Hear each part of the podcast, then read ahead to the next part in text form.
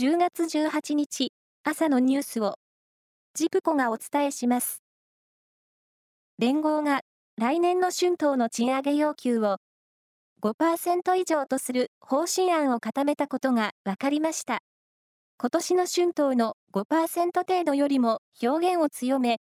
歴史的な物価高に見合った賃金の実現を目指す一方で、原材料費の高騰などを背景に、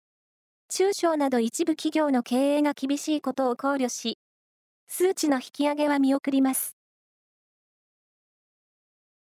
今年生産された新米の9月のいわゆる卸価格は、すべての銘柄の平均が玄米60キロあたり15,291円で、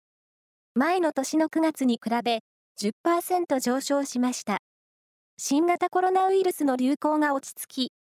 外食需要が回復したことに加え、肥料代や燃料費など生産コストの上昇を反映しました。小売価格も上がる可能性があり、食費の高騰が続く家計には一段の打撃となりそうです。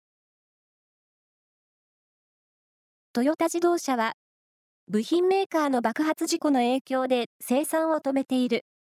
愛知県と三重県の一部工場を今日も停止すると明らかにしました。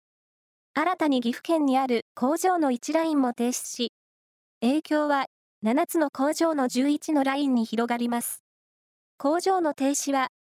サスペンションなど車の足回りに使われるバネ、製品が届かないためで、トヨタは部品を代替生産するなどして復旧を急ぐ方針です。JR 東海、西日本、九州の3社は、東海道、山陽、九州新幹線の喫煙ルームを来年春に廃止すると発表しました。近年の健康増進志向の高まりや喫煙率の低下が理由だと説明しています。今回廃止する3社は、災害などへの対応を強化するため、空いたスペースを非常用飲料水の配備に活用します。